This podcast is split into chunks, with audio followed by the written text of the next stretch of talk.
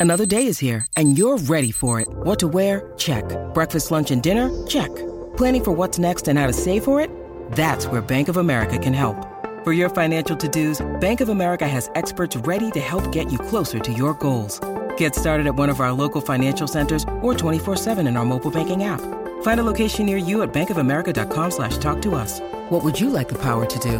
Mobile banking requires downloading the app and is only available for select devices. Message and data rates may apply. Bank of America and a member FDIC. With threats to our nation waiting around every corner, adaptability is more important than ever. When conditions change without notice, quick strategic thinking is crucial. And with obstacles consistently impending, determination is essential in overcoming them. It's this willingness, decisiveness, and resilience that sets Marines apart. With our fighting spirit, we don't just fight battles, we win them. Marines are the constant our nation counts on to fight the unknown. And through adaptable problem solving, we do just that. Learn more at marines.com. When you need mealtime inspiration, it's worth shopping Kroger, where you'll find over 30,000 mouthwatering choices that excite your inner foodie. And no matter what tasty choice you make, you'll enjoy our everyday low prices, plus extra ways to save, like digital coupons worth over $600 each week. You can also save up to $1 off per gallon at the pump with fuel points. More savings and more inspiring flavors make shopping Kroger worth it every time. Kroger, fresh for everyone. Fuel restrictions apply. ACAST recommends podcasts we love. Changemakers is a new podcast series with me, Claire McKenna, talking to people who stand up, speak out, or challenge us to think a little differently. It's about the greater good, families and children respecting their own individuality. In the next couple of years, like I hope I never have to have conversations about racism ever again. Like, I just want to get to the stage where you know people are just people. Nobody's pooling the resources together and actually being able to show how much of an impact it will make when people do come together. Changemakers with Claire McKenna. Search for it now wherever you get your podcasts. ACAST is home to the world's best podcasts, including the David McWilliams podcast, I'm Grandmam, and the one you're listening to right now.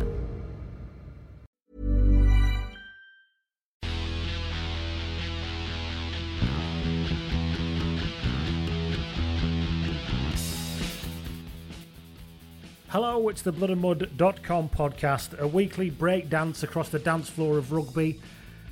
Dressed in a popper tracksuit bottoms and just executed a windmill into backspin move, I am Lee Calvert, the editor of bloodandmud.com. And joining me via a moonwalk into forward caterpillar is. Uh, the, the spinning around on his head on a hat, Josh Gardner. It's like that, and that's the way it is. This is the Um, way it is. Uh, yeah, we're back after a hiatus of sorts. Yes. Um, where there was not a regular pod last week, but there was a new history podcast, which a lot of people Yes. seem to have liked. So thank you very much for your I mean- for your feedback.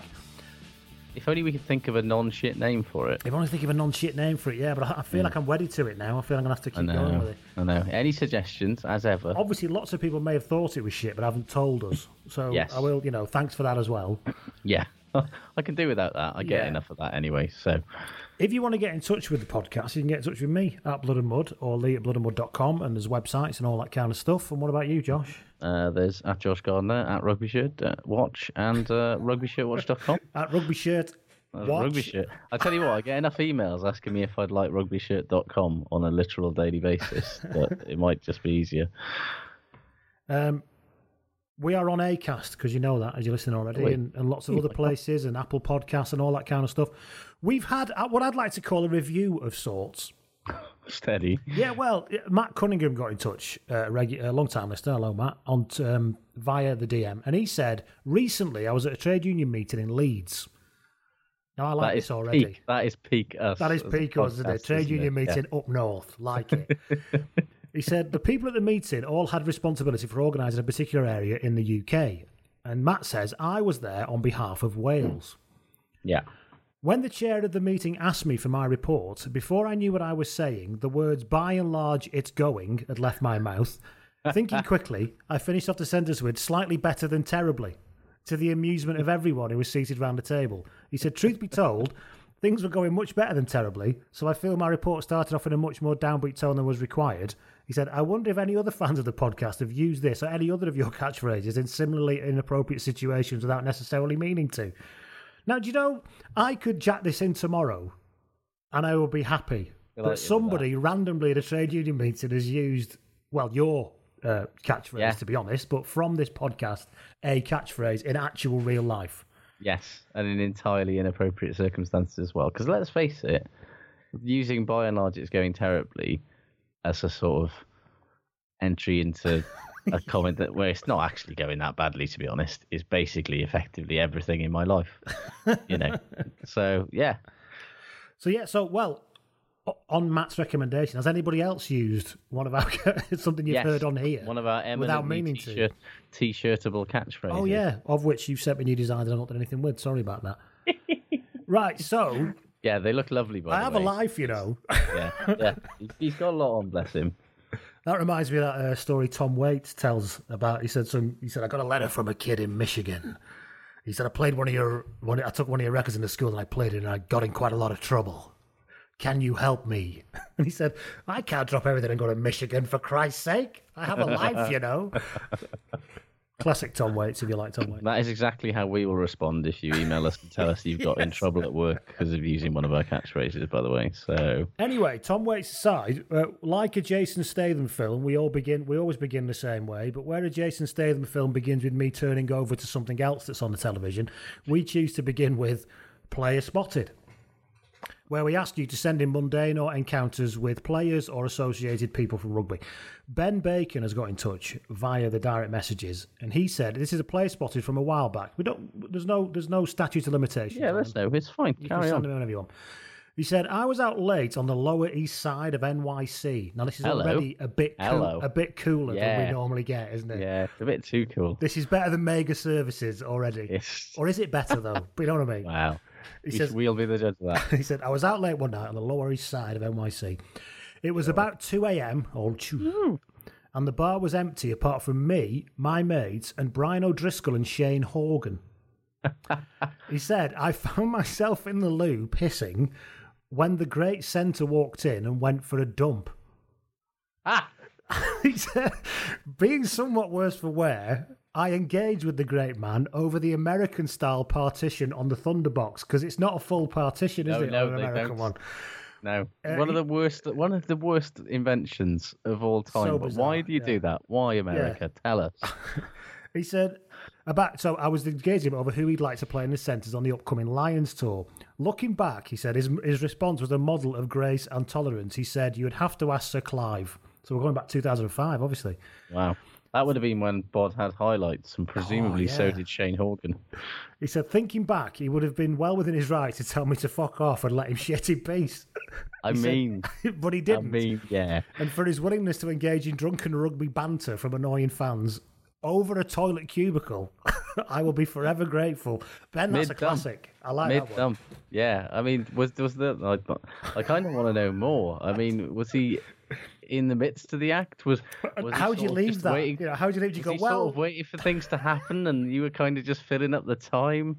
Was he just kind was he waiting for a round two? Was it? I mean, God, it's the mind boggles. there was like a moment of silence where you both felt really awkward, and Brian went, well, anyway, so Yeah.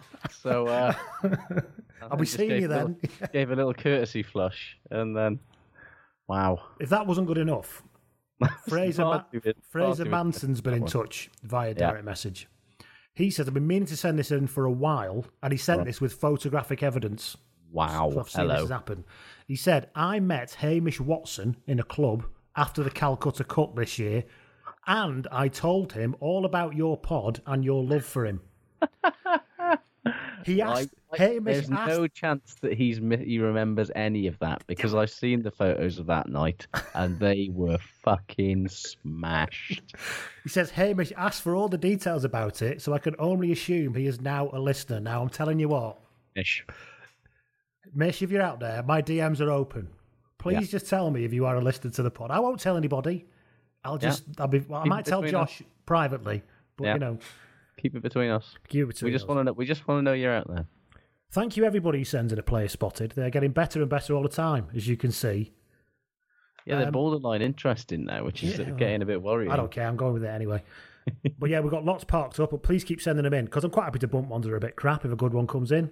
Yeah, be honest. absolutely. We're uh, entirely a dictatorship. There is no democracy Yeah. here. Absolutely. Shall we do some news? Yes, there's been many news. Much news. First bit of news, sad news, actually, genuinely. Uh, Rob Horne has been forced to retire because of nerve damage at the age of 28. Fuck which it, is like if it, if anybody ever grumbles about like pro rugby players or pro athletes in general, to be honest, like going where they can earn absolutely the most money that they can, Oh. just fucking look at this situation and reevaluate it. Like that knock, like obviously it was a hard knock, but it just looked so innocuous in the It tackle. didn't look that different to a lot of other No. knocks you would see, did it? Yeah, it wasn't like a nasty break or a torn ligament or anything. You know, nerve damage, career over at 28 is fucking horrible. I'm gutted for him. And, and yeah, I mean, good luck to him in his retirement and good luck to him in his recovery. It's yeah, it's a horrible thing. Really is. Nice player as well. Yeah. Um, just to be clear, though, that is literal nerve damage, not what my granddad used to say about some blokes in his street who didn't go to work for years. He's never gone Yeah. to work him. Well, why not? His nerves. That's what granddad used to say. It's not that. He's actually literally damaged his nerves. Um, yes. Related to this, Phil Jones got in touch on Twitter. It's, this is, he said shit, but I'm going to use it anyway. He said, This is held over from last week. He said, because the fans at Welford Road were trying to get a Mexican wave going while the medics were treating Rob Horne. Fucking hell, guys, give it a rest. I mean, if I mean, all right, they weren't to know, but No, actually, you got to take it back it anyway. step. But they did know they were going trying to do a Mexican wave, Yeah. which in all contexts is totally Absolute- unacceptable. Yeah, absolutely like bread and butter, Yeah. borderline, you know, baseline shit. Yeah. No, just don't do it. Snow wash jeans, Mexican waves, Yeah. not on.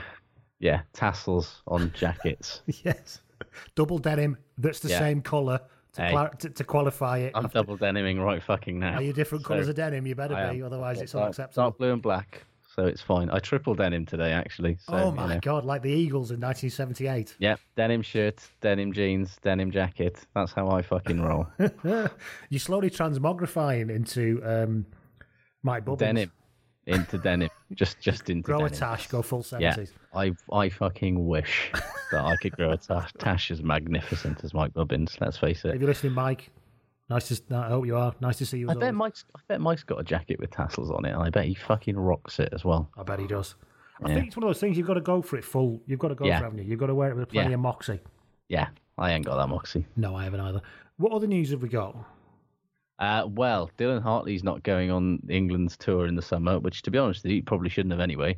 But um, Well, we wouldn't want it in these circumstances, would we? Because No. apparently he's, got, he's been told to take a rest cause head injury. yeah, which is a worryingly common thing that's happening now. You know, players having to take extended breaks because of concussion stuff. I'm glad that you know it's being diagnosed like that, but yeah, it's uh, it's not a good thing for the the long term viability of the game when players are having to take extended rest periods due to head injury symptoms and all that sort of stuff. You know, we've had North in the last couple of years. Tipuric had to do it last year. It's yeah, but yeah, all the best to him and speedy recovery and all that stuff. And it, it does mean that England are going to have to do something different with Hooker. When they, Jamie uh, George has been playing flat out for about two and a half years, so he could do that's the the rest thing. as well. Jamie George could do with the rest. So it's like hell, fuck it. You just like throw caution to the wind and you take Cowan-Dickie and you take everybody else. You know, it's yeah. So it's a funny one, but uh, we shall see. So it's another headache for Eddie Jones on top of this whole Brad Shields fiasco. Which, Yeah, I think they are going to go with Cowan-Dickie. I think. 'Cause I Yes. well, at least for some of it, because George is knackered. yeah, Yeah, and then What's Brad your- Shields. What's so Yeah, what's Brad the- Shields? Go on, sorry, go on. yeah. What's your take on this as an England fan on the Brad Shields thing? Um, I'm not bothered. The rule, well, rules is the rules, right? So Yeah. I'm not actually that bothered. I'm more concerned with what it says about our ability to transfer people from the under 20s into the senior level. Because when you look at what the under 18s and under 20s have been doing for quite some time, there's not that much of a problem in the back row. No, quite then the you opposite. get yeah then you get into the senior setup and they either completely disappear or the international coach doesn't fancy them that And for me brad shields is a symptom time. of a greater problem i don't have anything against brad Yeah. shields he's, No. he's a big hard solid player no problem with him at all and the rules rules and it's both his parents are english you know it's Yeah, absolutely. you know It's, so it's, i don't really have an issue with desperation that to get him there for South Africa. It's like, I, there's an issue, isn't there, with with the whole situation with leadership that has been sort of brought hmm. up by Eddie Jones on more than one occasion. But like, and carrying. yeah, leadership and can obviously you know Shields is, is captain of his his his mm-hmm. club at, at Super Rugby level. He's obviously got some leadership thing, but like, why why is why why are we so worried about why is why is this absolute surfeit of leadership a thing? And why does You he know? not know? It's like the Labour Party. Nobody Yeah, noticed, you know. you know, it's you know he's he's he's basically stopped Sam like they've they've effectively stopped Sam Moore from play. You know, they've yeah. made enough noises to stop Sam Moore getting capped for Wales because they've said they want him, which I'm quite salty about, as you can imagine. You know, but if they're not going to fucking play him, they're not going to give him a chance. If they're just going to sort of rely on digging up any old fucking person that's English qualified that's got a bit of Super Rugby experience under their I- belt, then what's the point? But I suppose maybe he's looked. uh, We're not privy to all all of it. So maybe he's looked at it and gone, actually, I just need two years, and he's an off the shelf, as far as I'm Yeah, concerned, off the shelf, straight into international level. Tis you know, That- it- and that's the thing, Jones can't deal. Joel Jones can't solve all the problems that he's finding. Where, frankly, they're not, in his opinion, international class second uh, back rowers aren't transitioning in the in the No. Premiership. And and that's but then And all the ones he's brought in have not really. I mean, apart from Underhill, he's shown flashes. yeah. You know, you, you don't. I mean, Simmonds looked great, didn't he, for a period? Then he came into the England team, and then it was like Underhill, I'm not who really in- convinced. interestingly had his finishing school not in the Premiership. It's interesting, isn't it? It is very You know. interesting. say what you like when you look at, at, at the way that England's English teams have played in the in Europe this year, like the absolutely terrible standard of back row play in the Premiership is kind of been like laid out because they just they, they don't know how to compete at the breakdown anymore. They're just giving They up don't- doing it. It's really odd. Yeah. Now, some people say it's because of the referee, but I'm not so sure. I think there's just a kind of people. who've- it's- it's everything's analysed so much now. They've obviously looked at it and gone, you know, we don't need to do that anymore. not worth it. And every and everyone in the Premiership has collectively gone, yeah, it's not bother, lads. And um, everybody in the rest of the world has gone, actually, you know, there's still some hay to be made there. and you know, Underhill looks like a fucking revelation because he's played in the Pro 14 and he's played in, you know, where competing at the breakdown is still a thing, even if it isn't, you know, the easiest thing in the world to do anymore. I mean, he told you still does it. Yeah. You know, and Why is he? The thing that all this talk about England lacking leaders and England not lacking good back rowers. Why is Telche not England captain yet? Well, You I know? think, I think his difficult third album of a season that he's had. Then, if you add captaincy to it, that could go one or two ways, can it? It can either, it can either Yeah. inspire him to even more clapping, Yeah, and it's imagine kind of so, so imagine how what a revelation he'd be then, or it could inspire him to even more clapping, and then playing even worse. yeah, that's a fair point. It's just it it, it feels like there's a lot of false dawny type things happening So- with England at the moment, and things need to be done to arrest it. I don't think we can. I can't go into it again because I've No. done it to death. But it, this season didn't surprise me. If we've still got the same breakdown over the ball, getting absolutely battered, Mm. come next Six Nations, there's a significant problem and heading Oh, yeah. into the World Well, Cup. And maybe that's why he's thinking, I can't develop anybody before 2019. Therefore, I'm going to get this bloke off the shelf and I'll spend the next six months finding somebody else who's qualified and fancies it. Yeah, Who knows? I mean, that's that's not a bad way to look at it. It's just a bit. It's disappointing, Yeah, but well, I don't blame like- I don't blame anybody for doing No, it. Really, England are just spending all of this time and money developing all of these players and sort of secret, like keeping all of these players away from everybody else and trying to sort of slavishly pool all of the under twenties talent in the world, and then they just don't fucking use any of it, and it's just a So- weird shame. let's have some nominations for which rugby league second row stroke loose forward they're going to sign at some point around February next year because one of them's coming. I mean, it's it's not my field of expertise, so I, I will step. I don't watch the. Super League enough these days to know either, but please give us some nomination. Nominations who should be coming let's, in. Let's make it. Let's make this happen somehow. It will be funny. Be Andy Farrell again. Andy gets Yeah. straight, lad. It will be an, another one of the uh, Burgess brothers. Take your pick. George Burgess, who's a rampaging carrier of the ball when he can actually catch and keep hold of it. doesn't seem like he'd be that much of a problem. when he catches it, he's unbelievable. When he, but usually it, what three times out of seven, it bounces off his chest, and he like. I mean, that fumes. sounds like the sort of ratio that Eddie Jones can probably work with, given the current level of carrying in his back row. So, yeah. Anyway, speaking of England back rows, Steffon Armitage has injured himself for nine months. That's another bit of news. He's ruptured his Mm. Achilles tendon. Youch. Yeah. Is- that doesn't and he's nice. isn't he thirty now? Th- Yeah. 30s, that could be. a long old fucking way back. is it? Especially for a man with the conditioning of him. Let's be honest. Oh yeah, imagine, imagine what he'll be like after some time on the on the couch. God love him. Right, have you got Anyway. any more news?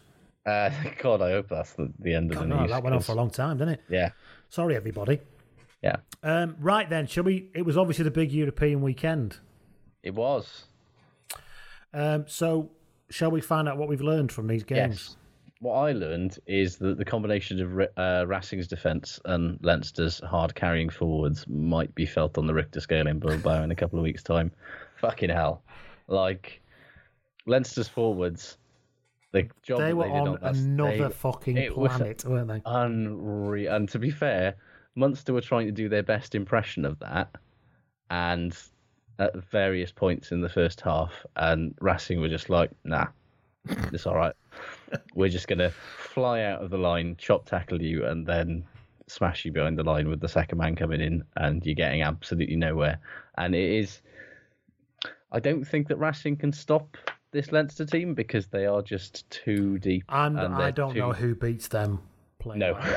I really Um, don't. It's it's the classic, you know, baddies from Space Jam, whose name I can't remember. You know, it, it's See, you're younger than that- me. It was a bit after my time, space. yes, Jam. it was, uh, yeah. I, I should remember the baddies in Space Jam, and I'm going to look that up while we keep talking. But like, it's the Monstars. That's what they were called. There we go.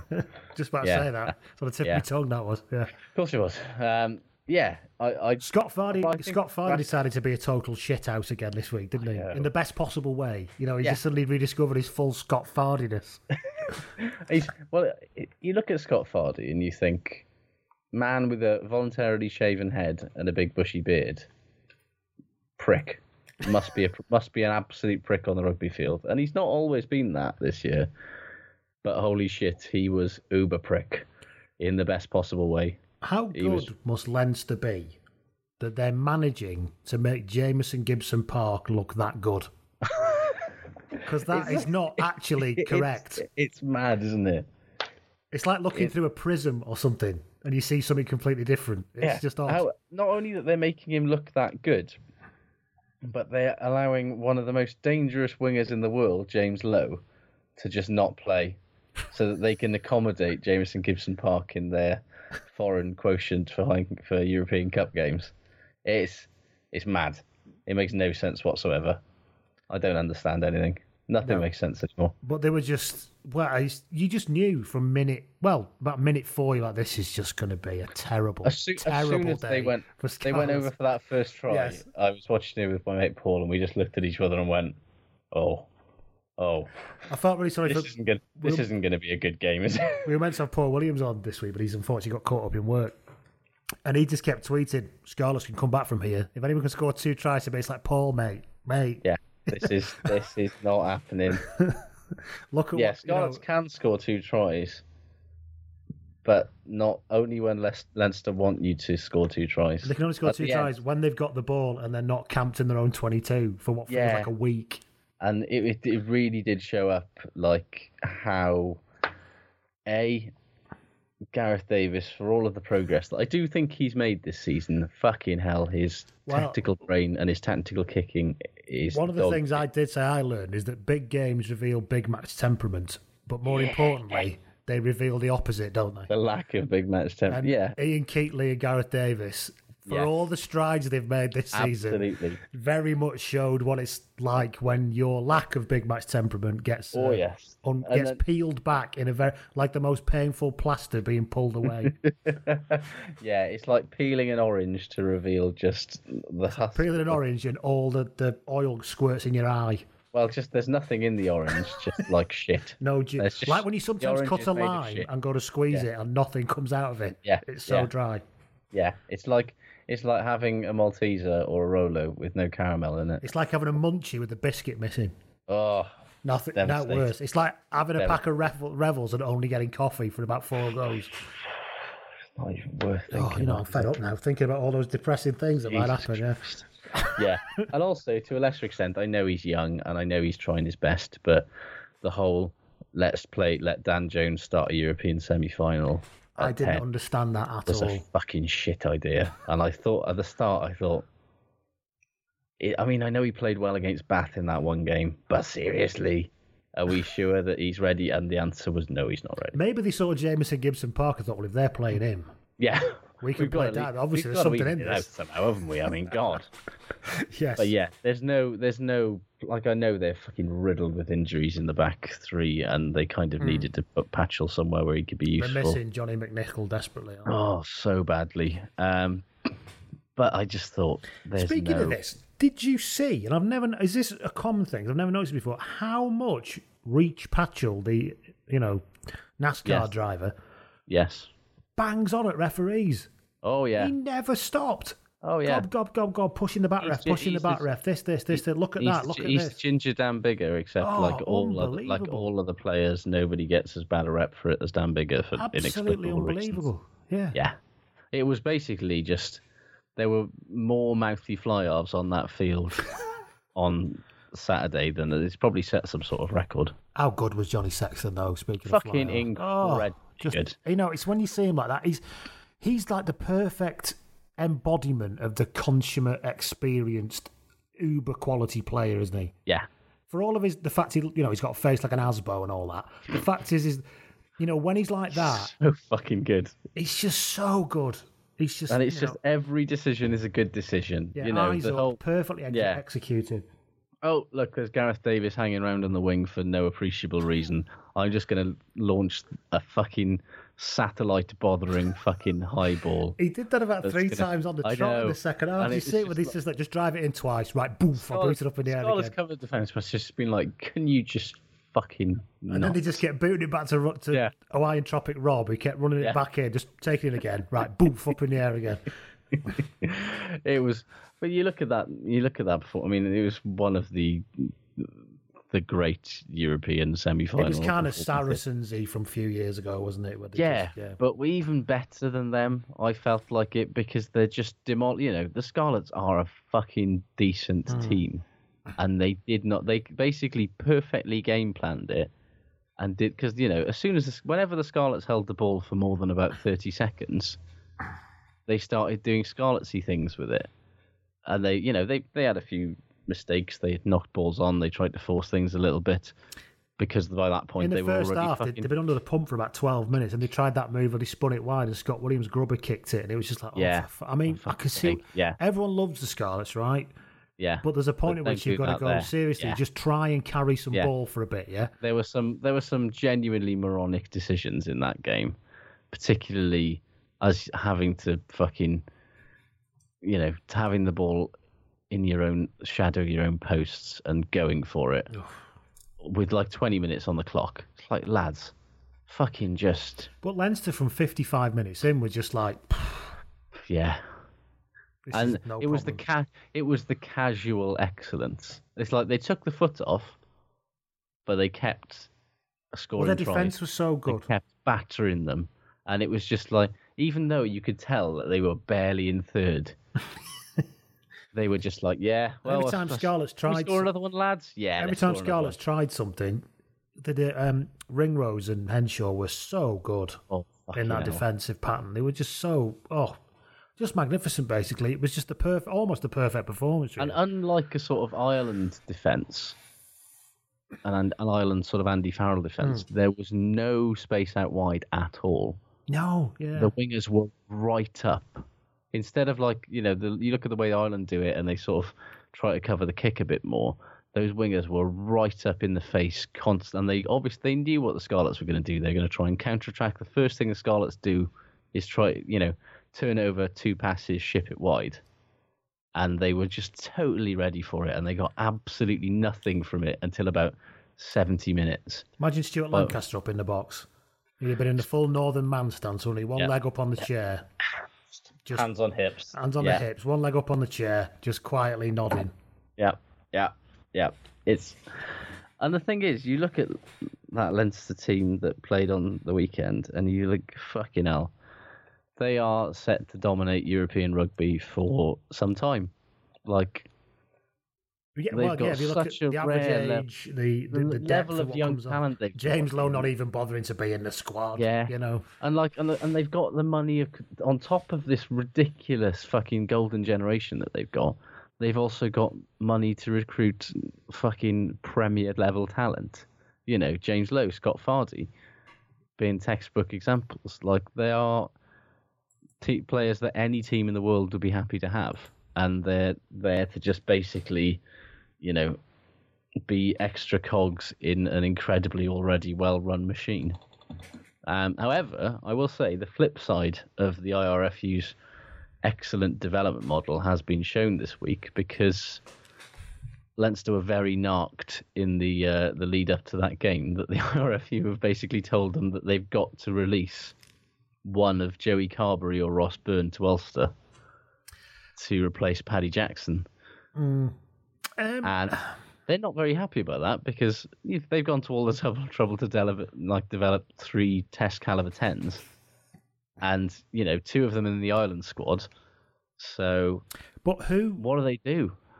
But from an IRFU point of view, what good does it do having three of them just sat Massively there? so. Uh, the IRFU are entirely fair enough in saying, well, Ulster don't have I can, anyone I can to play see ten. all now. sides of this. I'm feeling very reasonable this week. I can feel Yeah. all sides of this argument. Yeah, it's a hell of a dilemma for Leinster though, because do you let Carberry go, knowing that Johnny Sexton isn't getting any younger and Carberry is a, an another potentially generational talent, but knowing that for the next three or four seasons they're going to be in the Ireland squad at the same time together. So who the fuck is going to play ten during the international windows? Yeah. Or do you keep Ross Byrne, who's also very promising and isn't in the Ireland squad yet, but then risk letting Joey Carberry go to Ulster? And it's a The only horrible- answer is to play Dave Kearney at 10. I think You heard it here first. That might be- Let Tadhg Beirne do it. He looks like he can do pretty much anything else. So why not? What else have we got that we learned from the weekend? Um, Um, go on. I was staying on that Leinster Scarlets game. Hmm. The Scarlets pack, it's a good unit. It is. But they were always a bad matchup for Leinster. And you just, that's the thing that they just don't have. You know, they've got brilliant link play, they've got vision, they've got the ability on the deck, they've got really great carrying, they're fantastic all court players but they don't just have that physical edge that that Leinster pack has in Hmm. and that's before you factor spades. in how Leinster played. Yeah, but they were just you know they were making all the tackles, Hmm. but they were making those tackles two three yards behind the line every time, and it was just it was horrible to watch really. I mean, it was brilliant to watch Yeah. You could you couldn't help but appreciate what Leinster were doing to them, but just like you're watching, it's not normal seeing basically every time a forward carries the ball up, it's over the gain line. It's it's Are the, it was are, bad shit. Are the two best teams in Europe in the final? Maybe think? I, I find it hard to see say with Racing. Hmm. Probably, Yeah. Well, certainly But- that first half they played Um, yeah. was would suggest so, but They've kind of looked. Speaking of of Racing, really, mm. like how has Yannick Nyanga only got forty six caps? you have seen France, right? I know, but he made his debut in two thousand. He's been around for donkey's years. He's hasn't he? 34 years old, and he was the best player on the park for Racing on Sunday. I think when we did a, a, a massively underrated one week, I think we Yeah. had Nyanga in there because he is ridiculous. He's for 12 years. He's been technically playing for France, but he's barely averaging three caps a season. Yes. Like that shows. It just shows how shambolic France have been. Like, I, I was looking. I looked this up actually because I was curious. You know, France only have two players with over 100 caps. Wales have got like five of trivia those. question: Who's that? Fabien Pelous is one. Uh, I, I forgot to write it down actually. Weirdly, Oh, come on, you've ruined it now. I'm going for Philippe Yeah. Sella and Fabien Pelous. I think you're wrong in both of those Bastards. actually. Uh, let me see. Here we go. Caps. Boom. Oh no, you're right. You, uh, Play along out there.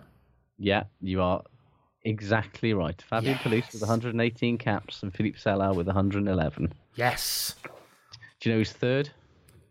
On 98? That's horrible. What period? Uh, relatively recent. Everyone's shouting the uh, shouting the thing now. Oh, no, I can't think. Rafael Ibanez. Ah. Yeah. Just punched my microphone in frustration. he did. But like you look at it, and like none of the players who've like retired in the last four or five years have got anywhere near hundred caps. Like your Nicolas Mas, your your Damien Traille, Marconnet, uh, Harinordoquy, that you know they're all stuck in the eighties because there was just so much fucking shambolic. It was the Marc Lièvremont period, wasn't it? We just wrote people's names on apples on a tree, then kicked the tree and see who dropped out of it. I think that must have been one Yeah. thing he tried. I'm sure. The sheer lack of, and you look at this Racing team, and you just think the core of that Racing team are a lot of very good French players. That's what's interesting, actually. because they get, you know, for all their money and all their ridiculous, looks like Yeah. Bolton Wanderers Stadium and the madness, Yes, and the and for the. Galactico re- reputation, actually, the core of the team, like you said, is a load of decent French players. Yeah, it's it's it's you know Szarzewski and Chat and Ben Arous and uh, what's his face uh, Szarzewski and- when he come on, looking like Barry Gibb. Yes, he looks he looks more like A BG sort every yeah, well, day. just a, a but a really ripped BG like Robin Did Gibb. you see Barry Gibb in '78? He looked Wow. magnificent. Wow. Um, yeah, you know, it's got Nyanga, it's got Classens, it's got uh, Machenaud, you know, it's got Rémi Talès even when he's fit. Yes. There's good, you know, Teddy Thomas. Andrew, Vakatawa, Te- Teddy fucking Thomas, man. What a, what a ridiculous player he is Yeah. in a variety of ways. but I'm sure we'll come on to that later. Um, it's just, yeah, they're a re- like they're a team that's kind of come out of nowhere for me this year because I didn't feel like they were like people were really talking about them in the pool stages at all. They were just kind of like, yeah, Racing are, are doing well. Well, they were fits and starts, weren't they? They've not exactly been ripping Yeah. trees anywhere, but yeah, no, um, and then all of a sudden it's like, oh god, they look nasty. Nothing wrong and with top- timing your run, though, is there? Hell no. And part of me wonders if you know they just like they just they're they're seem it's almost set up for knockout rugby, isn't it? Really, they Yeah. they're very big, they're very hard, they're very efficient. Machenaud's been glorious all Machenaud's season. He was good. For, he's been great for France as well. He's had a They've hell of a Dan- year. His best year, probably. Dan Carter coming off the bench, who fuck me, he might be a, a pale imitation of 2011 era Dan Carter now, but He's the still lad- Dan Carter. He still knows how to tackle. Fucking hell. Everybody forgets what a good defender Dan Carter was in his prime. He still is, by the way. He was absolutely flying into people. Did he replace Vakatawa again? Uh, There's I a brilliant remember. sort of madness to competency ratio swap. It's, and that, it's that, astonishing. It's possibly the biggest swing in the. You know, you need to get Jon Snow in one of those swingometers because Christ on a bike. enormous swing from competency to madness. Fucking Yeah. mad. Yes. Uh, madness holds. Yeah. Um, what else were we doing? Well, Yeah. I didn't see the Gloucester game, but this is the second one on the trot final they've got to, of course, isn't it, Gloucester? Yes, they're very good at. I wonder if Billy getting- Twelvetrees will be as down in the dumps about it. Remember last last year when he Oh, basically said that none of us will be able to face the summer as like Yeah. Yeah, without- if basically ruined my holiday was what he was getting at, and I thought, oh bloody hell, Billy, chill out, mate. But yeah, I mean, and quite surprisingly, I mean, I, I wasn't like I was surprised that Newcastle were as bad as they were. Gloucester were very good, um, and have showed that the same thing that they've showed all fucking season, really, which is that when they're good, they're very, very good. Gloucester, when they're good, they can probably beat anybody, really, except Leinster or Saracen. nobody Like, can beat Bet Leinster. no, but like, it's just the problem is consistency. Like when they turn up, they've got a hell of a good squad there, and they've got a good coach, blatantly. And when they're called the Gloucester Lions next year or whatever, I'm sure they'll be even better. Well, the, the um, so what I did learn this weekend. Hmm. I've regularly, and I think we both have to a certain extent, been a bit sniffy about the Challenge Cup. Yes. And then I saw most of, I can't speak for Gloucester, Hmm. but most of the Cardiff Blues fans that I've seen on Twitter are delighted Yeah. about getting to the Yeah. final. It's a really big thing for them, and it made Yeah. me think. You know what, Lee? Stop being such a twat. Do you know what? If if the Ospreys hadn't shat the bed quite so impressively last year, I would have loved to have if they'd have made it to a chance. Um, you know, they'll probably get a chance next year to fuck it up in the quarterfinal as well. but um, no, I, I really wanted to. It's, And it's 'cause- been really nice to see how many people are pleased to get to the final of that competition, and that's not being it's- patronising. It's, it's been European. really nice. It's Yeah. European fucking silverware. It's a big deal, and particularly, I mean, the Cardiff Blues coaching team, the way that they've turned things around this season is is a is a massive. Well, that's the thing I've learned. In a bit of a weird thing. quandary, aren't they now? Because that coaching Well, team won't be there. They've kind of Yeah, turned it's a shame they won't be around to Built finish the this wonderful, particularly back row and forward breakdown Yeah. effort, and now they're off, or they will be Yeah, off. it's like the addition. Like I don't think we can understate the addition of Shaun Edwards because all of a sudden they can defend. I did love that Shaun Edwards and James and um, Jamie Roberts both had Cardiff ties on. I know that in was the punditry, it was like, Yeah. "Hmm, nice like, one, lads. look, yeah. Look, let's not let's not beat around the bush here. In Posh, there are no Pau fans on this particular. yeah.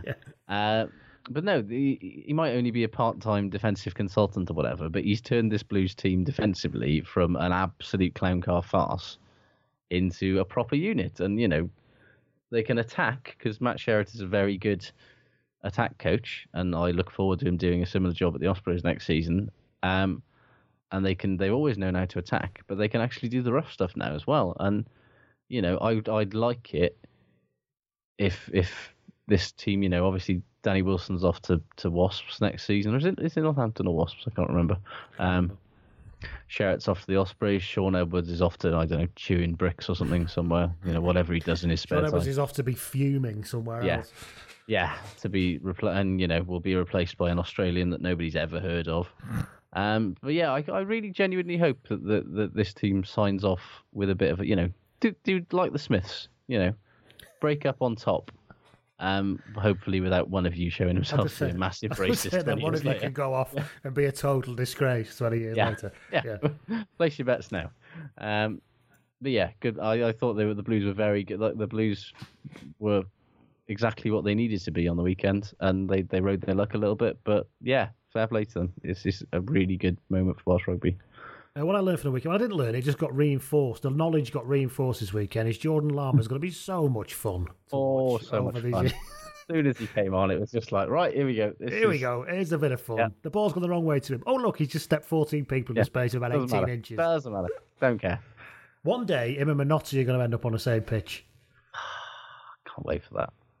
The camera won't be able to follow him. You know what should happen immediately, if not sooner? They should both play for the Barbarians. Oh, that'd be ace, wouldn't it? Larmour on the wing, Minozzi at fullback, and then I don't know, just stick who's a who's a stick Vakatawa on the other wing. Why the fuck or Teddy Ooh. Thomas? Just oh, for, I've just dribbled. for, I've just dribbled all over my uh, my lovely desk. just for peak insanity, and let's just see what happens. I know. I'll tell you what happened. Fucking mad shit, and I love shit. it. Who cares what the score is? It'll just Yeah. be insanity. Yeah. Did we learn Uh, anything else on the weekend? Yes, slightly more seriously, um, it's good to see the All Blacks publicly releasing a video, sort of making a stand for their support for equality. Um, and Yes. it's very good to see the likes of TJ Perenara and Brad Weber speaking out against Israel Folau's unsavoury comments. And it's good that the Chiefs were wearing rainbow laces against the Reds on the weekend for a bit of solidarity with Weber as well. However, where are the Australian voices in all this?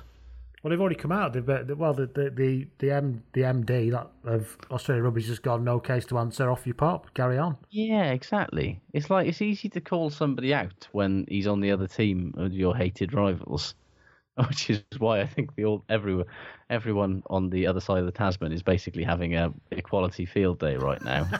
um, but like, I don't, you know, I love David Pocock to a borderline unacceptable level. But like, given that he's been one of Australia's most vocal supporters of gay marriage, why is he not kind of getting his? He's happy to stick his oar in about a lot of other things. About everything So- else. When other people are wrong. Yeah, and when you know, and when it's a general kind of, but when it's somebody he's on a team with being unacceptable, why is he not just going? Well, I don't agree with him at a fucking bare minimum. You know, it it. I'm sure that people have been told things by probably is Rugby in Australia. private, but yeah, they've probably all been told to keep stum, otherwise they're going to lose their contracts, aren't they? which is very sad. Let's be honest, because if Israel Folau is allowed to say what the fuck he wants, then why isn't everybody else? Interesting. It. Mm. Anyway, Speaking of saying whatever you want, did you did you, did you see poor Peter O'Mahony's interview after the Yes, game? Yes. said, "I'm sick of learning lessons. yeah, I'm sick of losing in semi-finals." Oh, Peter, bless you. I know. I mean, you lost in a final last year, mate, so it's not all bad. Um, other things I learned, I learned from Super Rugby. Brad needs Quade. Brad Thorn took over the Reds Yes. last summer. God, the and his Australian most teams are eye- desperate, aren't they? his eyebrow, you know, everyone's eyebrows were raised when he effectively banished Quade Cooper, despite him still being under contract, and said, "You can go and fucking play in the National Rugby Championship, mate. We don't want you here." However, the Reds have won three games. They're sitting above the Sunwolves in the Australian Conference and nobody else. They scored the fewest tries in all of Super Rugby. Quade is an arsehole. Quade can be a liability. But he's a But creative telling- also. You're telling me that he would not make this Reds team better? What? Um, It's Hey, I just I only found out because I don't really pay much attention. I'll be honest. I'm sorry to say that Laurie Fisher is the forwards coach of the Brumbies. yeah, it's weird, isn't it? ACAST recommends podcasts we love. Changemakers is a new podcast series with me, Claire McKenna, talking to people who stand up, speak out, or challenge us to think a little differently. It's about the greater good, families and children respecting their own individuality. In the next couple of years, like I hope I never have to have conversations about racism ever again. Like, I just want to get to the stage where you know people are just people. Nobody's pooling the resources together and actually being able to show how much of an impact it will make when people do come together. Changemakers with Claire McKenna. Search for it now wherever you get your podcasts. ACAST is home to the world's best podcasts, including the David McWilliams podcast, I'm Grandmam, and the one you're listening to right now. He must be boiling Yeah. in his in sou'wester and all that, and, and big hat. He must be roasting. Yeah. Well, I, I assume that you know. I can only assume that he started off, you know, wearing that in Australia and merely transplanted it to. Is he having to do like mail order on cider and stuff? I've I just assumed that he'd gone like full, like, you know, wild man and was sort of. Oh, he's in the bush. yeah living in the bush, you know, mostly naked. Or he's gone full native and he's wearing boardies and thongs. There's an image for you. Or he's just finally embraced his destiny as a Willie Nelson tribute act, and Yes, he started he smoking the that, yeah. On the road again and all that. yeah, so um, Yes. did so, we learn uh, anything else on the weekend? Um, I learned that the Jaguares are turning things around, which is excites me because they're actually Yes, not the- shitting. Maybe, they've start, maybe they've actually started training rather than just turning up with boots and told to give it a lap. I mean, the, the, whoever's doing their organisation clearly didn't work very well because they flew to Australia last week and their flight got grounded and they were stuck in Chile for two days. And then when they finally got to Melbourne last week, their bus left late, got stuck in traffic, and they had to walk to the game. So I'm I assuming mean, them and Cardiff have got the same. There must be a rugby travel company that really need their outcome measures Really analysing. really, somebody needs to take a look at some stats here because things are not being A contract So- management meeting is required. Stat. But you know, fair play. Even in spite of all that, Jaguares beat the Rebels last week in Australia, and they beat the Brumbies this week. So maybe I'll never say not mad again to the Jaguares. But uh, Have you as learned, long any- as Ha- have you learned as long as anything else? Jaguares okay, that's all I care about. Yeah. Uh, no, I'm done. That's what we learned this week. Yes. Right then, let's move on to and I, when we were on a couple of weeks ago before we went and did a, did a hiatus. Um, we mentioned that we might bring up like we do every time around about this time of year. There's always next year when we look at some Because there is always there is next always year. next year. There's always next year, Munster. Don't worry about it. the um, we look at teams who've had a particularly horrible years, not to poke fun much, No. But to recognise the fact that there are teams out there who every week put players out, put teams out, fulfil the fixtures, get on with it, and have a horrible, horrible time. And we think they are the backbone of this great sport of ours. I think when, when I was looking through this, one of the sort of sad, slightly sad things was that I was looking at a lot of league tables, and there were a lot of teams that clearly haven't been able to fulfil many fixtures this year because of player numbers or whatever. In fact, Club Rugby Harlech in uh, National League B West um, withdrew from the whole league at the start of the season because they didn't have enough players. Harlech is miles away from everything, though. That's kind True. Of, it's- you know, they shouldn't have had a club in the first They place. didn't even didn't even give Think themselves a chance to lose a game. So then, here's some Um, highlights. but of- some did. Some- clubs some- that have had a rough old time this Yeah. year. First of all, listener Tom Gorman got in touch because I did ask people to nominate, and he's the only one that has Mm. done. So thank you, Tom, for taking this seriously, unlike the rest of you people out there. And he got in touch on the DM, and he nominated Basingstoke RFC, who are in Oh, the yes. London and South Southwest Southeast Three division, Oh yes. whose record this season is played 21, lost 21, points for 162, points against 1,077, which is an average losing margin of 43 points every week. I think since that was sent in, they've played 22 and lost 22 now as well. Oh, wow. So, uh, And they've got said- two. They got two losing bonus points and a try bonus point to show for a season's work. Tom, Tom says, despite a honking run of form, they fulfilled every fixture this season. Fair play to them. He said they were going very well in National 3, which I think is what it's called now. He said, but have struggled for a while following the unscrupulous actions of coaches and club officials a few years ago. Tell us more, Tom. Ooh, ooh, salacious. Basingstoke RFC, tell us what's going on.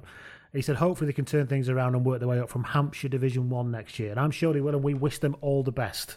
Indeed. On, a on a similar vein, uh, Seven Sisters Yes. RFC played 15, lost 15. I mean, they did get five losing bonus points along the way, um, which is a better return than Llangwm RFC, who played 17, lost 17, and got three losing bonus points this year.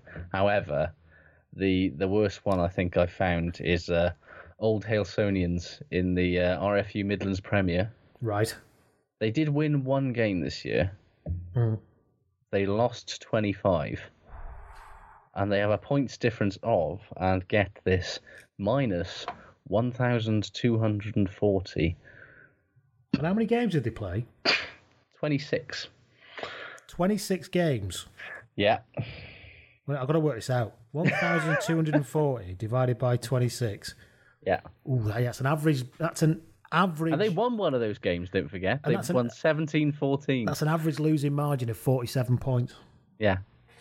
It's probably worse because they won that game 17 14. However, and bump them up by two.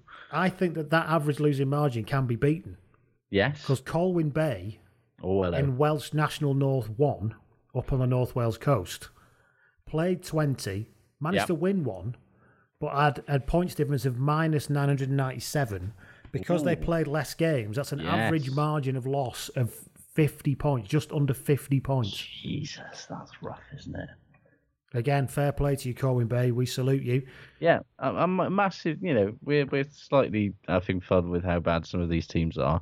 However, massive props if you're a player in one of these clubs that just I is say this every time we do this. I've Yeah. been in one of those clubs, so I know exactly what it feels like.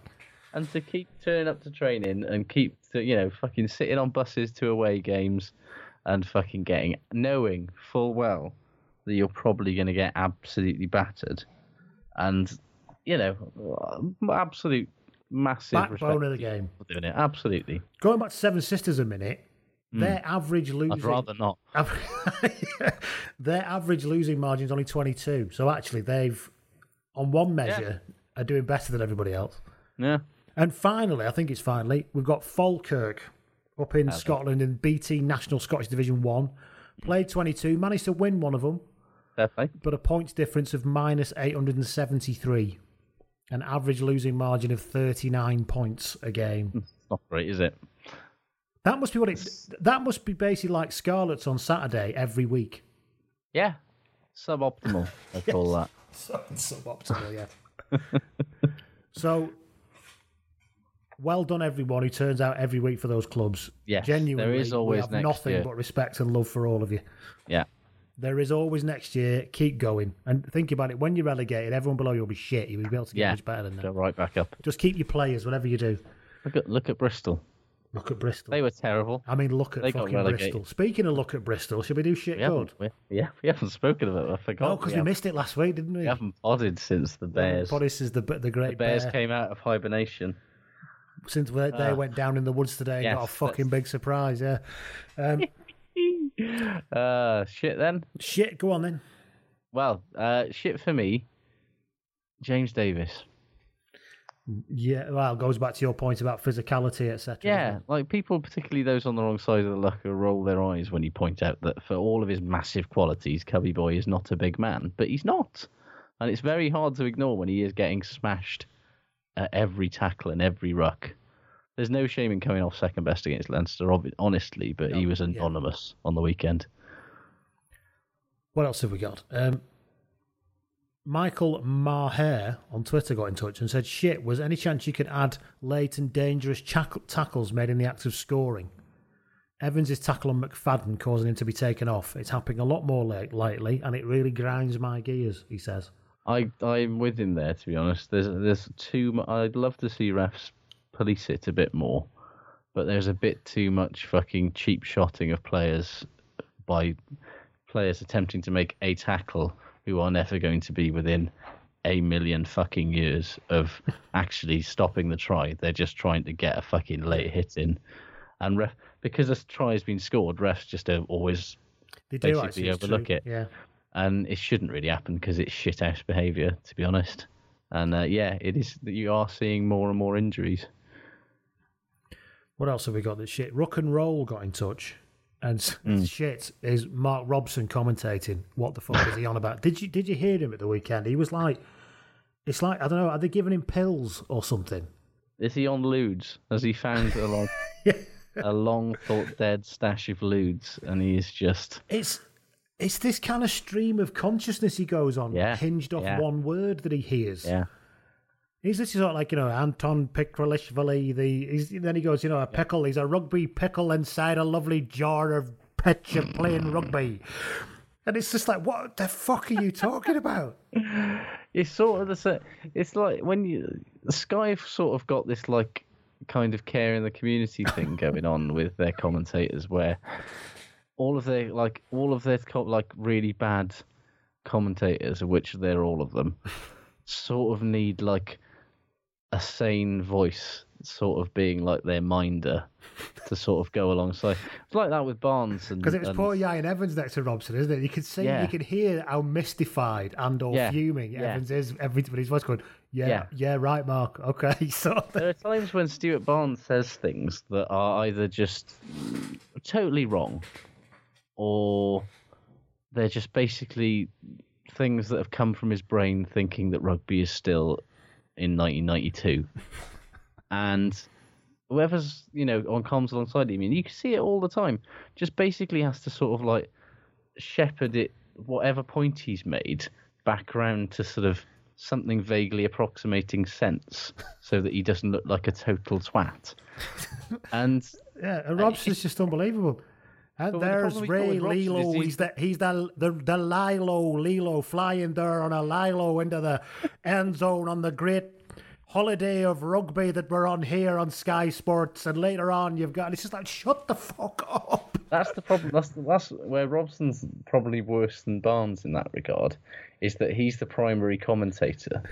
so that you haven't got somebody alongside him like fucking Harrison or whatever to basically just sort of go, yes, by which he actually means this, and and so all all Ian Evans could do on Saturday was try to sort of inject occasional sort of like strobes of sense through the flickering fucking party lights of Yeah, absolute nonsense. Yeah, that's that's right. He he passed to the left there, Mark. Yes. Yeah, yeah, he did. Yeah, Yeah. So yeah, Mark Robson, bonkers. yes.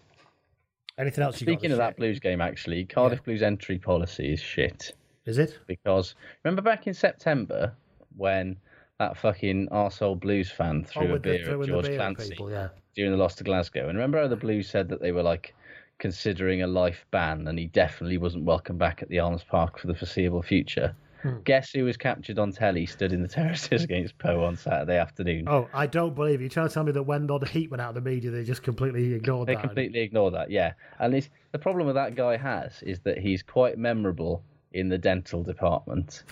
and so it was very, very obvious that I've was- seen those chompers before. I've seen those very few teeth before. And it's, yeah. Uh, sure Memorable in the term- dental department is probably my favourite description ever. I've got to use it more often. Well, what what do they term as the foreseeable future? Because I thought it would have comprised of you know Until the, season's next fi- home game. yeah the season's fixtures maybe you know that's foreseeable. What with them being in the calendar and everything. Um, anyway, yeah, uh, I think that uh, it's it's probably more a case that they've got incredibly unbothered ground agency ticket people who are not paid enough to give a fuck. Which, but it was just funny that that guy just got fucking caught on telly because he was standing in the middle of the bloody terraces, exactly where he was last time.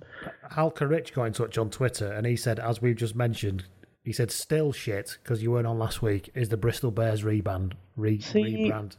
I'm fine with it. The thing is, right, what I don't understand, the brand thing happens.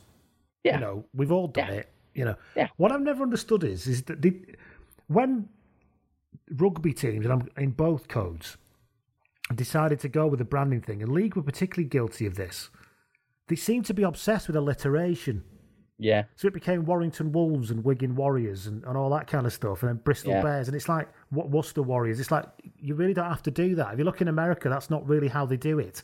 No, They just pick something they- that's kind of relevant or. yeah. In fact, there are very few American sports teams. You know, Seattle is the only one that But instantly. that makes a sense because Yeah. they live near the sea and the Seahawks knock around there. That's I can understand Yeah. that. Yeah, but by and large, you know, it's it's just Going a thing. terribly, yes. Yeah, well, yeah.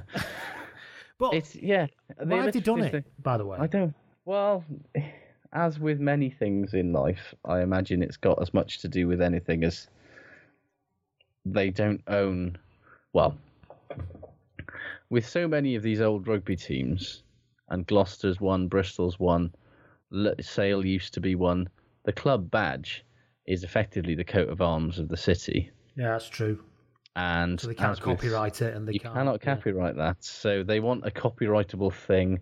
They want something that's going to be appealing to kids and to pull people in. Can we have re- the Hofmeister dancing bear as their as their thing?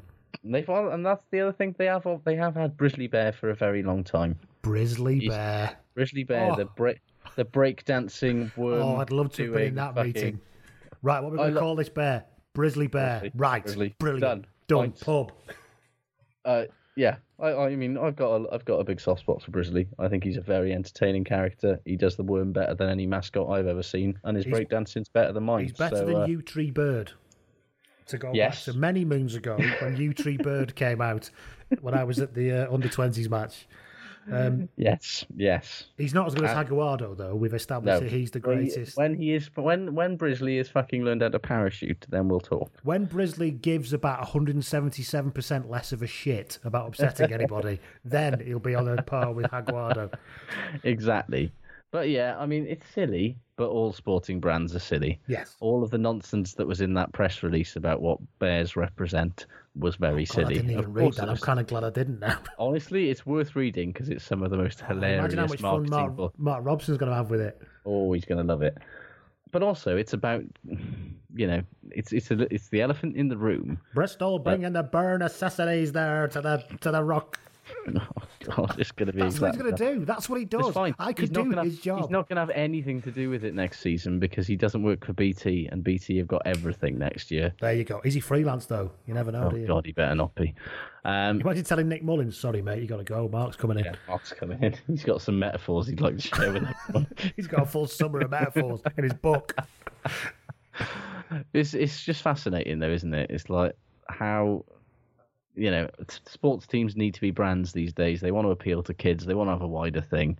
They're always going to piss off the uh, fans who like things how they were. Hey, going back to the history pod, one of the founder members of the RFU was called Flamingos. Exactly. and do you honestly think that Bristol fans will still be moaning about this if they're winning the fucking Premiership in six or seven years' time. Everyone will have forgotten. Of course they will. They will be fucking chanting bears like nobody's business. Right, any more shit? Uh, two things very quickly. Teddy Thomas giving Machenaud the ball for Racing's third try over the line. Don't fucking do that. It's fucking European semi-final, mate. Do it in a fucking sevens game if you're really that. Don't do it in a European semi-final. Also, Vakatawa's play acting. Okay, mate. Somebody just brushed your eye. It's not nice. There's no need to go down if you've just been shivved in a prison yard. Down with this sort of thing. And finally, to get mildly serious again for a minute, Steve Diamond. I get when a talented player like Israel Folau becomes available, everyone is interested, but there's not. It's a bit tone deaf to offering an unrepentant homophobe 700 grand a year to play for you when you play in a city that holds one of the longest running and most beloved Pride events in Britain. Ugh, just ugh, really. It is pretty. It's just Diamond though. He don't care, does he? Exactly, he doesn't care. But it's like, do you want to be? Do you want to be liked in Manchester, which has a really I don't think he, care, he cares where he's liked anywhere. no. He, he like- realises that he's like this pod. He's peaked at his list- listener numbers. He he's not trying to attract anybody anymore. That's a fair point. That is a fair point. Welcome, But- new listeners, by the way. I know there are a few, but we're, we're not exactly ramping up the uh, charts. Not Ah, like bloody tall, beardy, and right wing boy on the rugby pod. Um, Shirtless and shirtless and chinning, yeah. Me and Josh have done our uh, Pepsi Max downing with no pants on, by Obviously, the way. yeah. yes, yeah. I'm not wearing. I'm still not wearing pants, if I'm honest. But you know, Uh, right.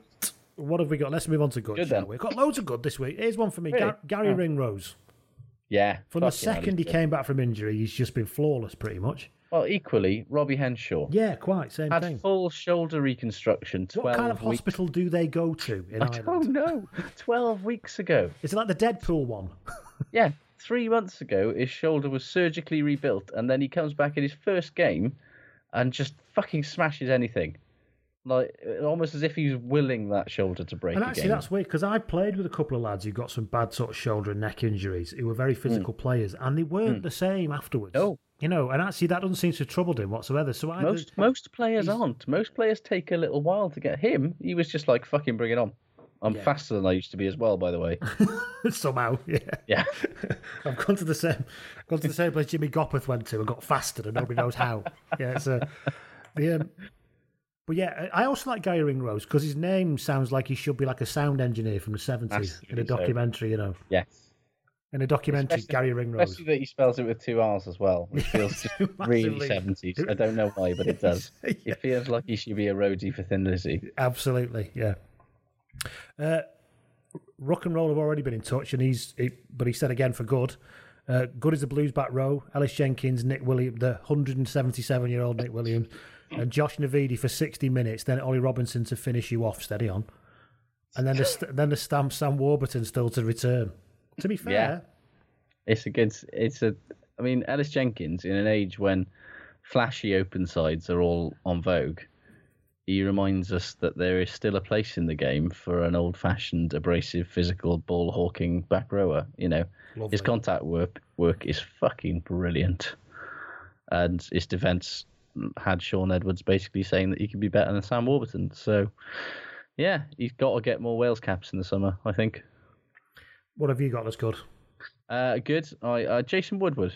We haven't talked much about Gloucester. Yeah, I didn't see the Gloucester about- game, but I've read that he played very well. That's all Forget I can about offer. Brad. Forget about Brad Shields. If there's one Kiwi that convert that Eddie Jones needs to cap on the summer, it's fucking Jason Woodward. He is so good and he's so exciting, and he can play on the wing or at full back.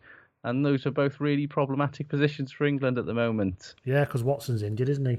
Yeah. And also, he just makes things happen, and he's demonstrably better than Mike Brown. Just fucking make it happen. Adam Reese got in touch, friend of the pot. Mm-hmm. He said he's got a few goods. He's God, he's, he's, Oh, he's yeah, you know, it's Cardiff one. He's full of it, isn't he? Um, good. He says South African Super Rugby teams. So many offloads. Can Rassie make them into a competent national side? There's no I reason s- why not. Because surely, No, I did see some. I was watching a, a bit of Super Rugby highlights on the weekend, and the South African teams in particular were doing some full-on porn offloads. It was great. Just things that had no business happening, and not only porn offloads, but porn offloads with porno pickups. oof, To yeah, there was one where a player sort of just like hoofed it out the back, cat flap style, without really looking where he was, and the man on his shoulder picked it up one handed, basically off his toes, and it was just glorious. Loved Beautiful. Graham Golvin got in touch on. He said good Mhm. is, and I, he said good, and he added, "I can't stress the good enough." He said, it. Wow. "Was your rugby history pod?"